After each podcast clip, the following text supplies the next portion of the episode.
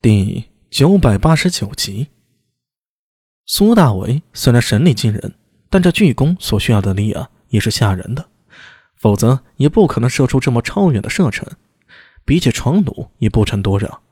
苏大为刚才第二箭明显就没有第一箭那么流畅自如，安文生真怕他着急上头憋出内伤来。少废话，替我防住吐蕃人的箭。苏大为咬牙道：“到了晚上。”咱们也不用飞了，左右是个死，能不能活就看这一箭了。阿米，阿兄，苏郎君，李博和聂苏、安文生在一旁抢劝。只见苏大为双脚迈开，重心下沉，双臂沉沉有力，一张脸上血色满溢的想要淌出来了，连眼珠都泛起了血丝，在他的额头上根根青筋暴起，心中锁定了尸气。奋力将巨弓拉至圆满，一切的时间、空间仿佛都停止住了。苏大伟的呼吸、心跳仿佛都不复存在的，陷入完全的静止。然后后手手指一松，如风拂旋，嗡！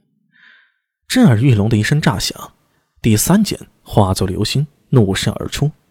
有了前两箭打底，山道上的吐蕃人已经不怎么再害怕了，只觉得。悬崖上那射箭的人是不是有毛病？竟整些雷声大雨点小的玩意儿，有屁的用啊！但是下一刻，那巨箭比着突入吐蕃人的阵中，伴随着惊天动地的巨响，碎石与冰雪迸溅，一时天昏地暗，仿佛世界末日一般。哎，中中了！苏大为喘下了口气，有些难以置信地看着远处。他的双臂酸麻，实在没力气再开第四箭了。只知道自己一箭射中了吐蕃军中，山岛都射崩了。不过那面雪狮旗还是完好的插在原处。苏大为原本想着一箭能将旗帜给射倒，看来有些难度。哎，不对！安文生突然惊叫起来：“你看那儿，那个颜色是领兵大将的亲兵，莫非？”他一脸诡异的瞪向苏大伟，一脸见鬼的表情。莫非你真撞上大运，一箭射死了伦清林？啊，不会吧？苏大伟仰天大笑，心道：“我哪有那么神？”李波指着下方惊呼道：“哎，旗子倒了！那旗子倒了！”我操！苏大为定睛看去，原本笔直的道旗倒伏下去。吐蕃军中一片混乱，隐隐听到有人哭嗷之声。我他妈！苏大伟眼睛都瞪直了，真的有这么好运气啊？前两件不靠谱，原来是攒人品去了。这第三件中大奖了呀！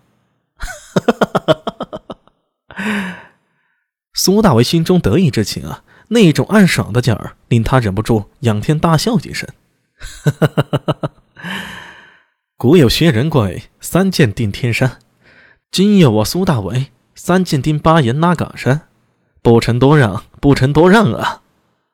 心里爽着，突然想起来，哎，我这是要射死了伦庆林、薛仁贵以后，不会吃大飞川的坑了呀！阿米，你说什么？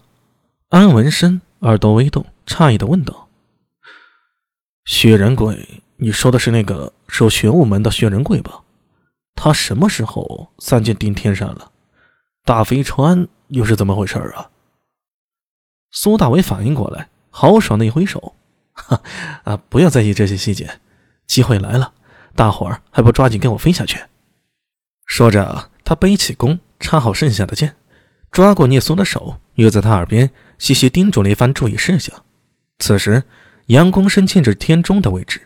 前方的云霭刚好散开，仿佛上天替苏大伟打开了一道门。